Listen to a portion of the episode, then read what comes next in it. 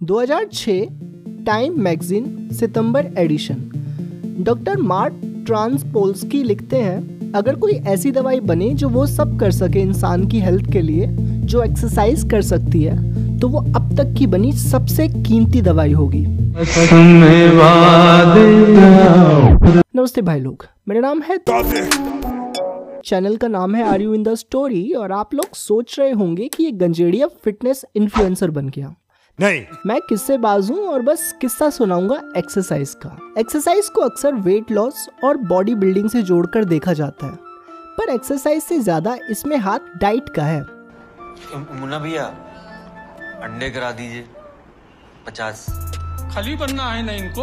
अक्सर लोग second part को इग्नोर करके सिर्फ़ पहले पर फोकस करते हैं और बाद में डिसअपॉइंट होते हैं छोड़ देते हैं। एक्सरसाइज के लिए ये मोटिव ही गलत है। एक्सरसाइज है सक्सेस के लिए दिमाग के लिए हेल्थ के लिए। अच्छा दिखना और सिक्स पैक एप्स बस साइड इफेक्ट्स हैं इसके। एक एक करके हर पहलू पर बात करेंगे लेकिन अगर सब में इंटरेस्टेड नहीं हो तो टाइम स्टैम्प्स दे रखे हैं। सीधा एंड में जाकर बेस्ट टाइम और रूटीन भी देख सकते हो। पर मैं रिकमेंड करूँगा सब कुछ जानने समझने के लिए पूरा वीडियो देखें। खेल बॉडी बिल्डिंग और बुद्धिमानी आपस में जमती नहीं है अक्सर हम बैल बुद्धि बोल दिया करते हैं खिलाड़ियों या पहलवानों को दलीप द ग्रेट खली सिंह राणा का एग्ज़ाम्पल लेते हैं खली के इंस्टाग्राम को देखकर तुम हंस सकते हो उस पर hey guys, this video for my favorite hero Rishi Kapoor. He not anymore. Why? Uh, uh.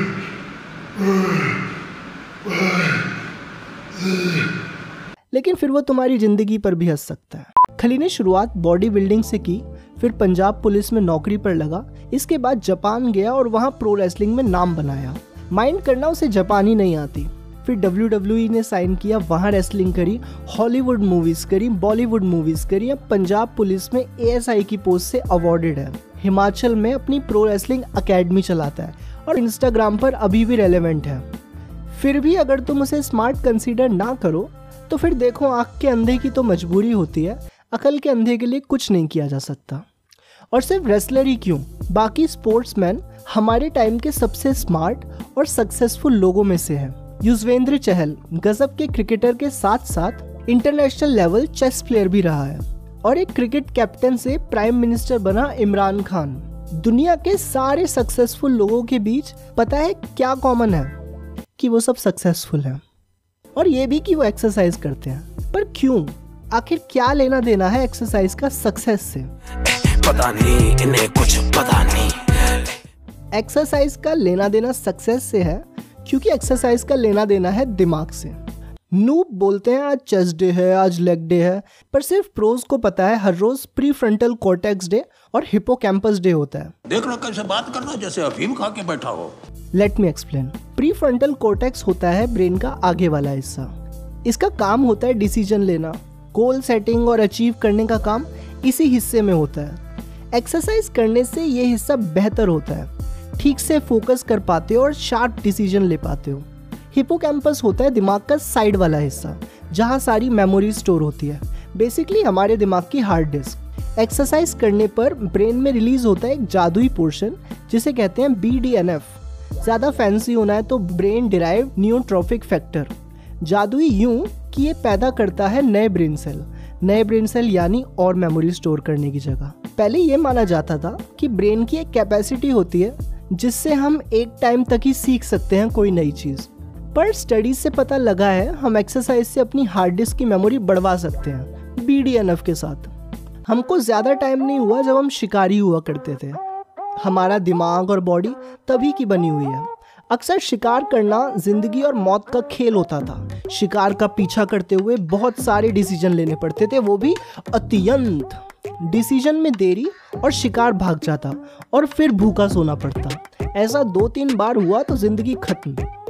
ऊपर से अगली बार शिकार करने के लिए ये भी याद रखना होता कि कौन से रास्ते से आए थे, किस तरह वो भागा, किस तरह हमला करना है। इसलिए प्री फ्रंटल कॉर्टेक्स और हिपोकैम्पस का उस वक्त एक्टिव होना ज़रूरी था। तो हमारा दिमाग इस तरह बन गया। अब जब भी हम एक्सरसाइज करते हैं, दिमाग उसी मोड में एक्टिवेट हो जाता है। मैं भाँग खाकर नहीं आया, पर हाई तो हूँ। मैं हाई हूँ एक्सरसाइज से।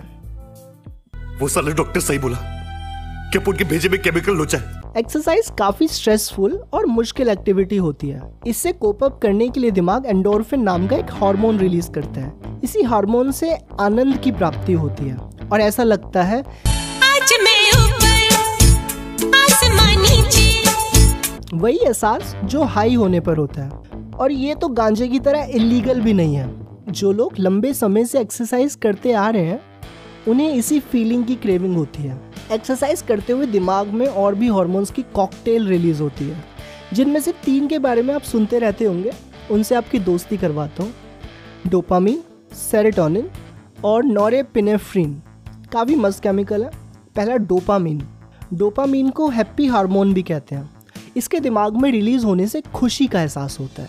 अच्छा खाने से, कुछ अचीव करने से सेक्स से ये रिलीज़ होता है। बंदों ने पॉन देख देख कर अपने दिमाग का डोपामीन रिसेप्टर खराब कर लिए हैं। ये ना हो तो आप कोई काम नहीं करोगे। एक स्टडी हुई थी चूहों पर, उनके दिमाग से डोपामीन रिसेप्टर्स निकाल दिए। इसके निकलने के बाद चूहों ने बिल्कुल ही हिलना डुलना बंद कर दिया।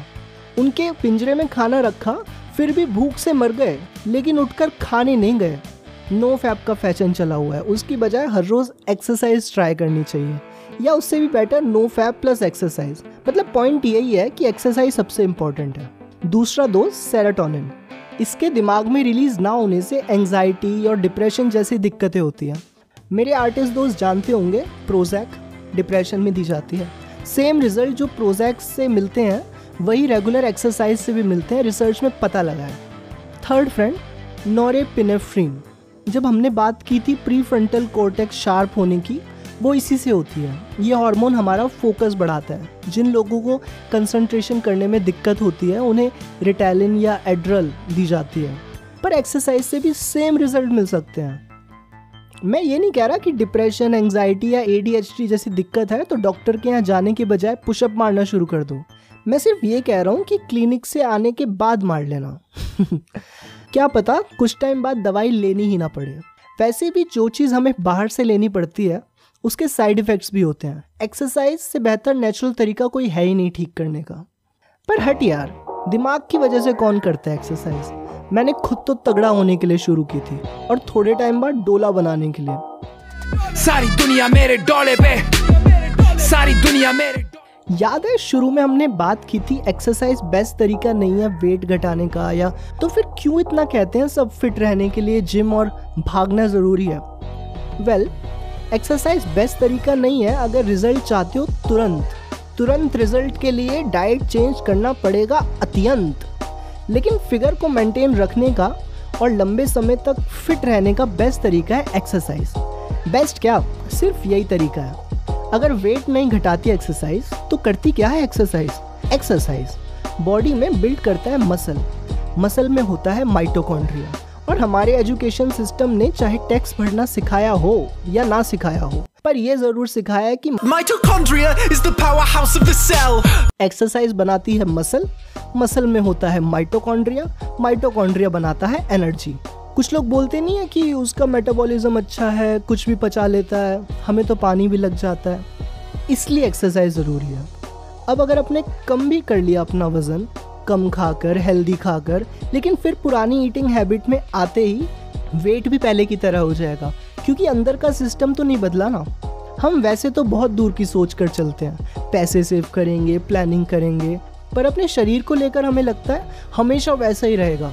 जैसे पैसा बचा कर रखते हैं, कभी मेडिकल इमरजेंसी के लिए, उसी तरह एक्सरसाइज भी इम्पोर्टेंट है। आगे कभी कोई इंजरी हो जाए, बीमारी हो जाए तो बॉडी उस वक्त जवाब ना दे दे।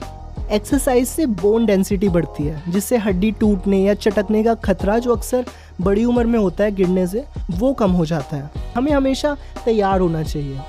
और वो लोग जो कहते हैं उनके पास टाइम नहीं है एक्सरसाइज का, ऐसा कौन सा काम कर रहे हो?